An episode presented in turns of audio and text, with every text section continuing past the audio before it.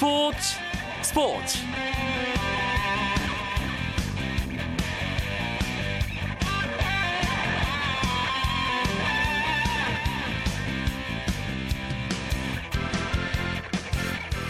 안녕하십니까. 스포츠 스포츠 아나운서 이광용입니다. 프로야구 가을잔치의 절정 2013 한국 시리즈가 오늘로 4차전까지 치렀습니다. 4차전 조금 전에 끝났는데요 삼성이 두 경기를 내주고 어제 첫 승을 얻으면서 반격의 불씨를 살려냈기 때문에 삼성이 시리즈를 2승 2패 균형으로 맞추느냐 아니면 두산이 다시 기세를 올리면서 3승 1패로 치고 나가느냐 정말 정말 중요한 2013 한국 시리즈 4차전이었습니다.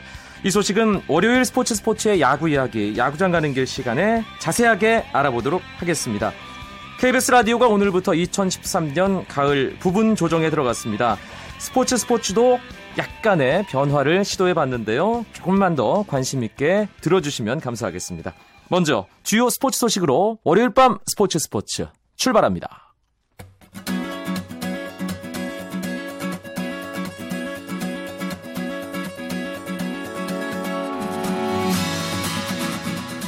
미국 프로축구 밴쿠버 화이트캡스의 이용표 선수가 은퇴 경기에 선발 출전해 90분 동안 활약했습니다. 이용표는 홈에서 열린 미국 프로축구 메이저리그 콜로라도와의 최종전에 선발 출전해 후반 추가 시간 교체될 때까지 90분 동안 그라운드를 누볐습니다. 이용표는 소속팀인 밴쿠버의 배려로 특별히 주장만장을 차고 출전했고 팀 동료인 까밀로는 선제골을 터뜨린 뒤 이용표 선수에게 공을 건네주는 세리머니를 하며 고마움을 표현했습니다. 이용표는 후반 추가 시간 교체 아웃될 때 관중의 기립박수를 받으며 은퇴 경기를 마쳤고 경기 뒤 인터뷰를 통해 행복하고 고맙다는 소감을 밝혔습니다.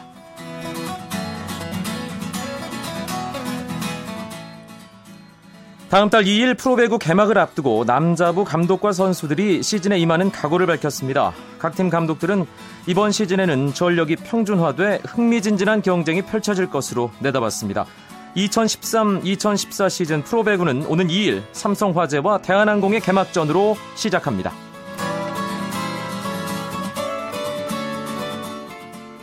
잉글랜드 프로축구 썬덜랜드가 기성용 선수가 후반 교체 출전한 가운데 9경기 만에 시즌 첫 승을 거뒀습니다. 썬덜랜드는 뉴캐슬과의 홈 경기에서 후반 39분에 터진 파비오 보리니의 결승골로 2대1 승리를 거뒀습니다. 기성용은 1대1로 팽팽하던 후반 25분 교체 투입돼 결승골의 시작점이 되는 패스로 팀 승리에 힘을 보탰습니다. 한편 썬덜랜드 지동원 선수는 두 경기째 출전 명단에 이름을 올리지 못했습니다. 여자농구 국가대표팀이 아시아 선수권 대회 첫 경기에서 난적 중국을 물리쳤습니다. 대표팀은 어젯밤 있었던 대회 풀리그 1차전에서 경기 종료와 함께 터진 곽주영의 중거리 버저비터를 앞세워 중국을 72대 70으로 이겼습니다. 또 오늘은 인도를 109대 62로 대파하고 2연승을 달렸습니다. 이번 대회는 한중일 등 1그룹 6개 나라가 풀리그 예선전을 치른 뒤 4강 토너먼트를 갔습니다.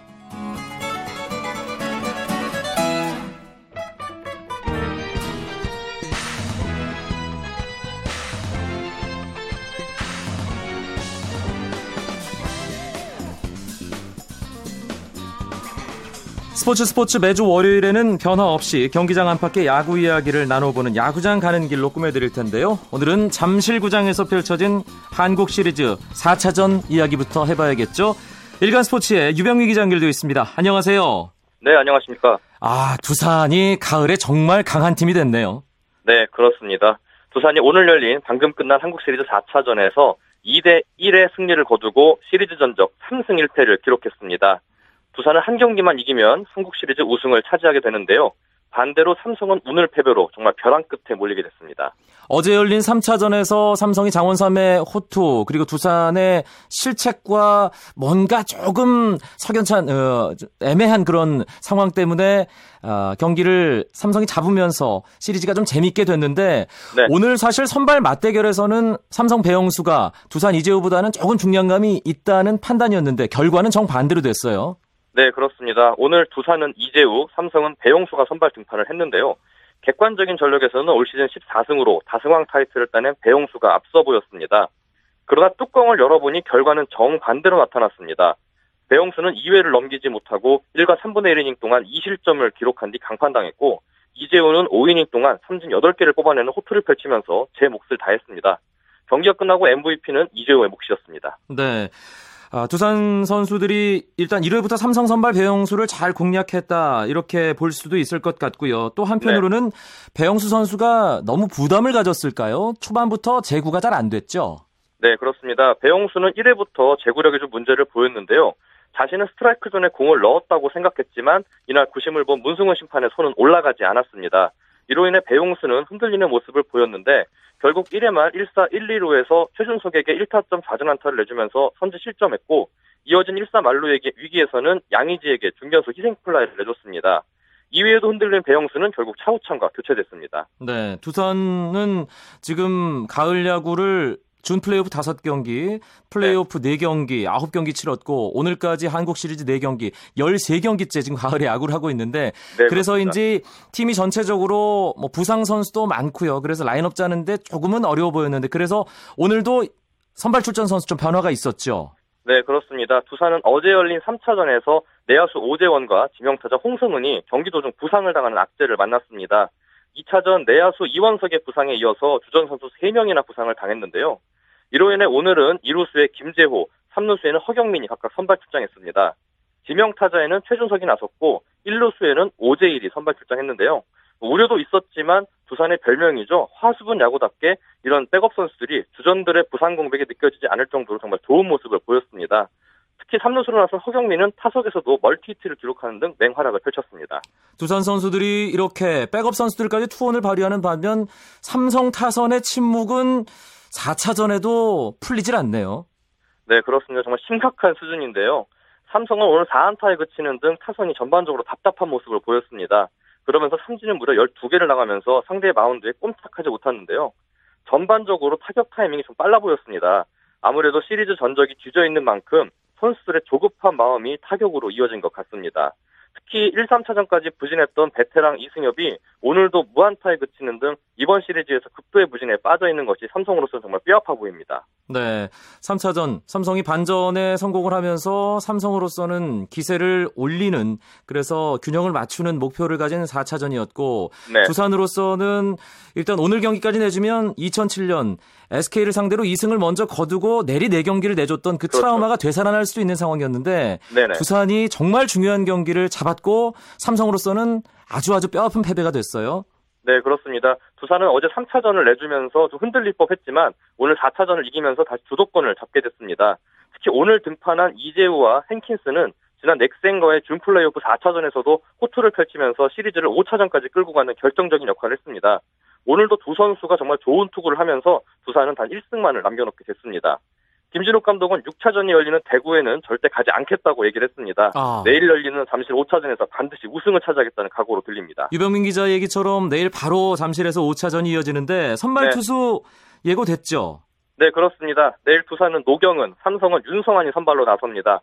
1차전은 리턴 매치인데요. 당시 둘의 희비는 엇갈렸습니다. 노경은이 6과 3분의 1이닝 동안 1실점에 그치면서 승리 투수가 된 반면 어, 믿었던 윤성환은 홈런 2방 등 6실점으로 무너졌습니다. 삼성이 벼랑 끝에 몰린 만큼 윤성환의 어깨가 정말 무거운 상태입니다. 지난주 야구장 가는 길 시간에 이용균 기자는 삼성의 우승을 점쳤고요. 유병민 기자는 4승 3패 7자전까지 가서 두산이 우승할 거라고 했는데 네. 지금 분위기로는 유병민 기자 전망이 좀 맞을 것 같거든요. 어떻습니까? 네, 제가 지금 생각해도 제 전망이 맞을 것 같고 제가 내일 5차전에 현장 취재를 나갑니다. 네. 제가 한번 내일 현장에서 제 적중이 맞는지 한번 해봐야 될 것 같습니다.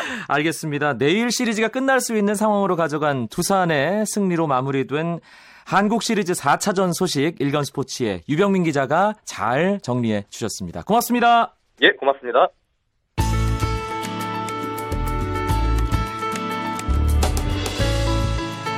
스포츠가 주는 감동과 열정 그리고 숨어있는 눈물까지 담겠습니다. 스포츠 스포츠 이광용 아나운서와 함께합니다.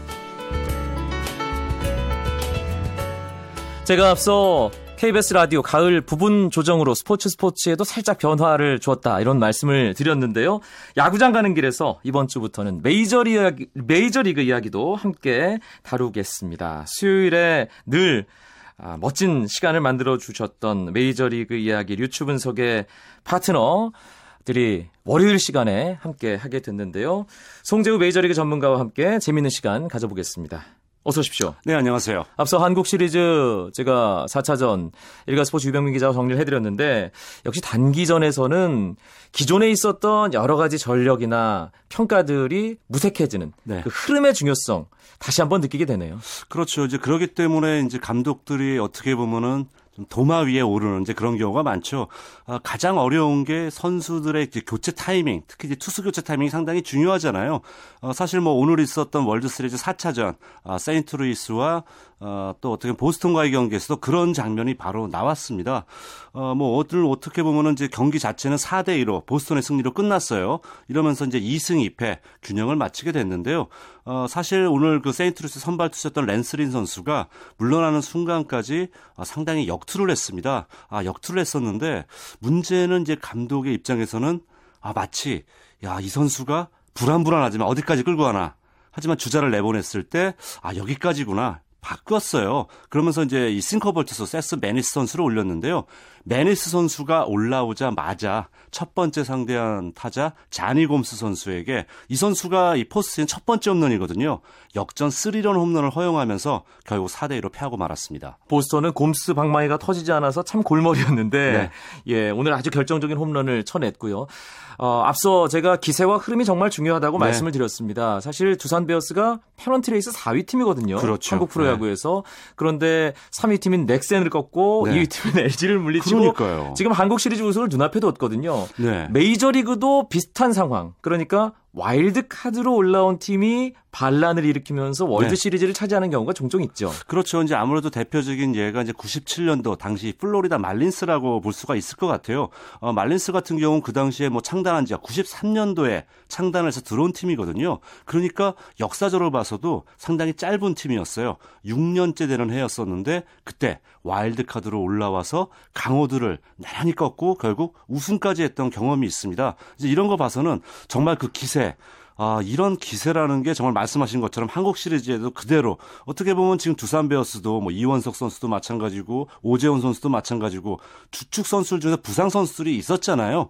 이럼에도 불구하고 계속해서 아, 지금 한국 시리즈 2연패에 빛나는 삼성을 몰아붙이는 거 보니까 정말 그 흐름이라는 걸 무시할 수는 없는 것 같습니다. 그리고 선수층이 두텁다. 백업 예. 선수의 기량이 주전 선수들 못지않다. 이런 부분도 정말 단기전 승부에서 물론 네. 페넌트 레이스에서도 그렇습니다만 중요한 부분이 아닌가 다시 한번 느끼게 되는 한국 프로야구 가을 야구예요. 그렇죠. 그러니까 벤치라는 게 사실 페넌트 레이스에서는 벤치가 두텁지 못한 팀이 성적 내기 어렵습니다. 근데 정말 저희가 두산 야구를 그동안 뭐 화수분 야구, 화수분 야구 이런 얘기 많이 했었잖아요. 네. 근데 이번 준 플레이오프, 플레이오프 한국 시리즈를 거치면서 느낀 것이 어 누가 다쳐서 빠졌는데 거기 대체한 선수가 들어왔을 때 전혀 전력의 누수라고 느껴지지 않는 이런 부분 봐서는 아, 화수분 야구라는 게 한두 해 반짝하고 사라질 그런 단어는 아닌 것 같습니다. 월드 시리즈가 공교롭게도 한국 시리즈와 똑같은 날 네. 치러집니다. 그러니까 오전 아, 한국 시간으로 오전에 월드 시리즈 1차전 날 한국 시리즈 1차전 네. 오늘도 똑같습니다. 4차전이 있는 날 네. 한국 시리즈도 4차전. 아, 송재우 위원께서 뭐 월드 시리즈 4차전 네. 이야기를 잠깐 해주셨는데 네. 한국 시리즈는 3승 1패로 두산이 앞서갔는데 네. 월드 시리즈는 보스턴과 세인트루이스가 2승 2패 팽팽하게 나가고 있네요. 그렇죠. 지금은 분위기가 조금은 그렇습니다. 어, 사실은 뭐 보스턴에 있었던 1, 2차전 정확히 1승 1패 나눠 가졌고요.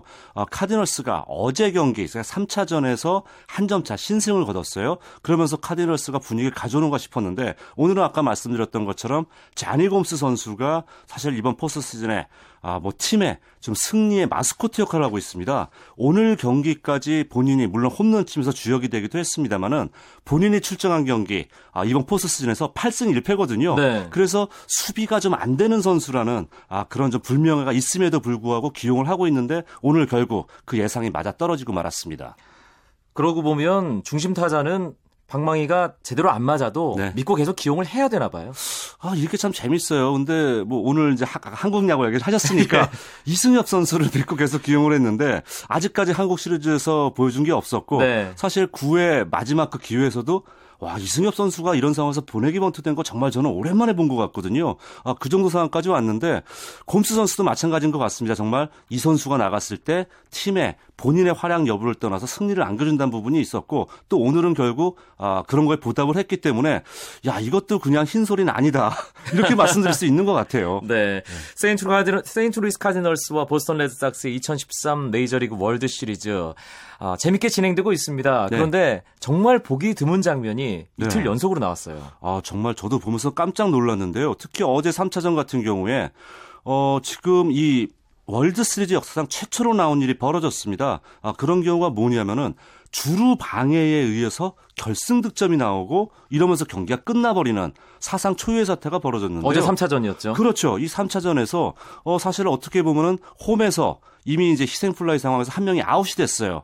주자가 이루자가 3루로 뛰었단 말이에요. 그래서 포수가 공을 뒤로 빠뜨린 걸 투수가 잡아서 던졌어요. 포수가 3루에 던졌는데 이 공이 다시 빠졌습니다. 문제는 이 3루에 돌고 있었던 크레이그 선수가 홈으로 뛰어들려고 그랬었는데 사실 아까 미들브룩스 선수가 보스턴 3루수거든요. 포수의 송구 약간 벗어났으니까 그걸 잡기 위해서 몸을 날렸어요.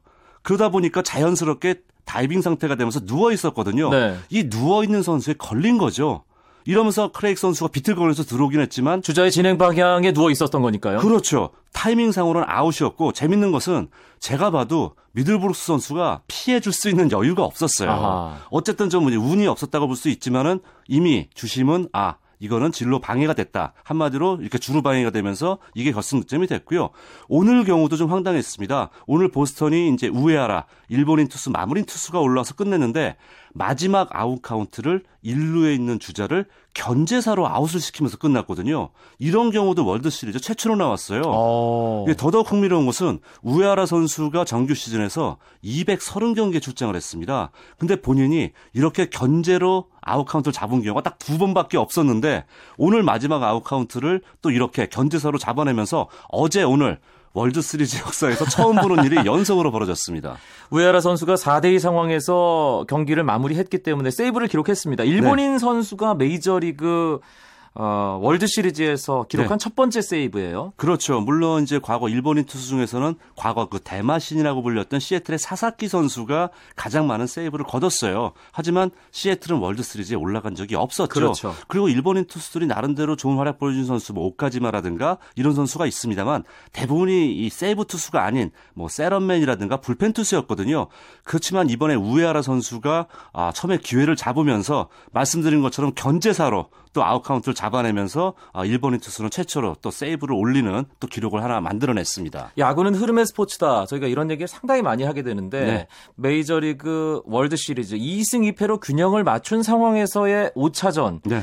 이 승부를 누가 가져가는지에 대해서는 정말 아무리 강조해도 예, 그 승기를 잡는 예, 그 예. 부분에 대해서요. 예, 그렇습니다. 내일 또 공교롭게 이제 양 팀의 에이스의 격돌이 벌어집니다. 아, 보스턴은 존 레스터 선수가 올라오고, 아, 그리고 세인트루이스는 아담 웨인라이트 선수가 올라와요. 이 선수도 1차전에 맞대결 했을 때 레스터가 압승을 얻었습니다. 아, 아담 웨인라이트가 5실점을 하긴 했습니다만은 사실 그 당시에 세인트루이스가 실책이 3개 나오면서 초반에 무너졌거든요. 네. 그렇기 때문에 내일은 과연 이번 시리즈가 좀 실책이라든가 이상한 플레이가 많이 나오고 있고 보스턴 같은 경우도 2승 2패 만들었습니다만 이번 시리즈에 매 경기 실책이 꼬박꼬박 나오고 7개나 실책을 범했기 때문에 내일 경기도 마운드에 부담을 주지 않는 실책을 안 하는 팀에게 조금 더 이 승리의 여신이 미소를 짓지 않을까 하는 생각이 듭니다. 메이저리그 가을 야구 시작 전에 이 시즌 네. 어, 이 시리즈 전망 월드 시리즈에서 과연 누가 웃을 것인지 네. 이 부분에 대해서 얘기를 나눴는데요. 송재우 네. 위원의 전망은 어땠었죠? 저는 당시에 세인트루이스가 조금 더 유리할 것 같다라고 말씀을 드렸어요. 지금도 유효하신가요? 아 저는 한번 찍으면 안 바꿉니다. 그렇기 때문에 끝까지 세인트루이스 고수합니다. 알겠습니다. 아, 류현진 선수가 내일 금의 환향합니다. 네. 아, 귀국 일정이 정해졌을 때부터 대단한 관심이 모아졌는데 인천공항이 내일 뜨겁겠는데요. 그렇죠. 지금 5시 귀국 예정이 되어 있는데요. 아마 모르긴 몰라도 거의 모든 매체가 다 나가지 않을까 생각을 하고요. 아, 물론 이제 이 공항에서는 스탠딩으로 간단한 인터뷰를 진행을 하고 아, 공식적인 인터뷰는 오는 금요일 날 아, 서울에 있는 뭐 호텔에서 하는 거로 지금 얘기가 돼 있어요. 아마 많은 질문 나올 것 같고 아, 또 그리고 류현진 선수가 어쨌든 간에 중간에 시즌 뭐 페넌트 레이스 14승도 대단합니다만은 뭐 또 본인이 이 챔피언십 시리즈 3차전 무실점 역투도 상당히 눈부셨기 때문에 그렇죠. 아, 류현진 선수 뭐 내년 시즌 벌써 좋은 전망도 나오고 있으니까요.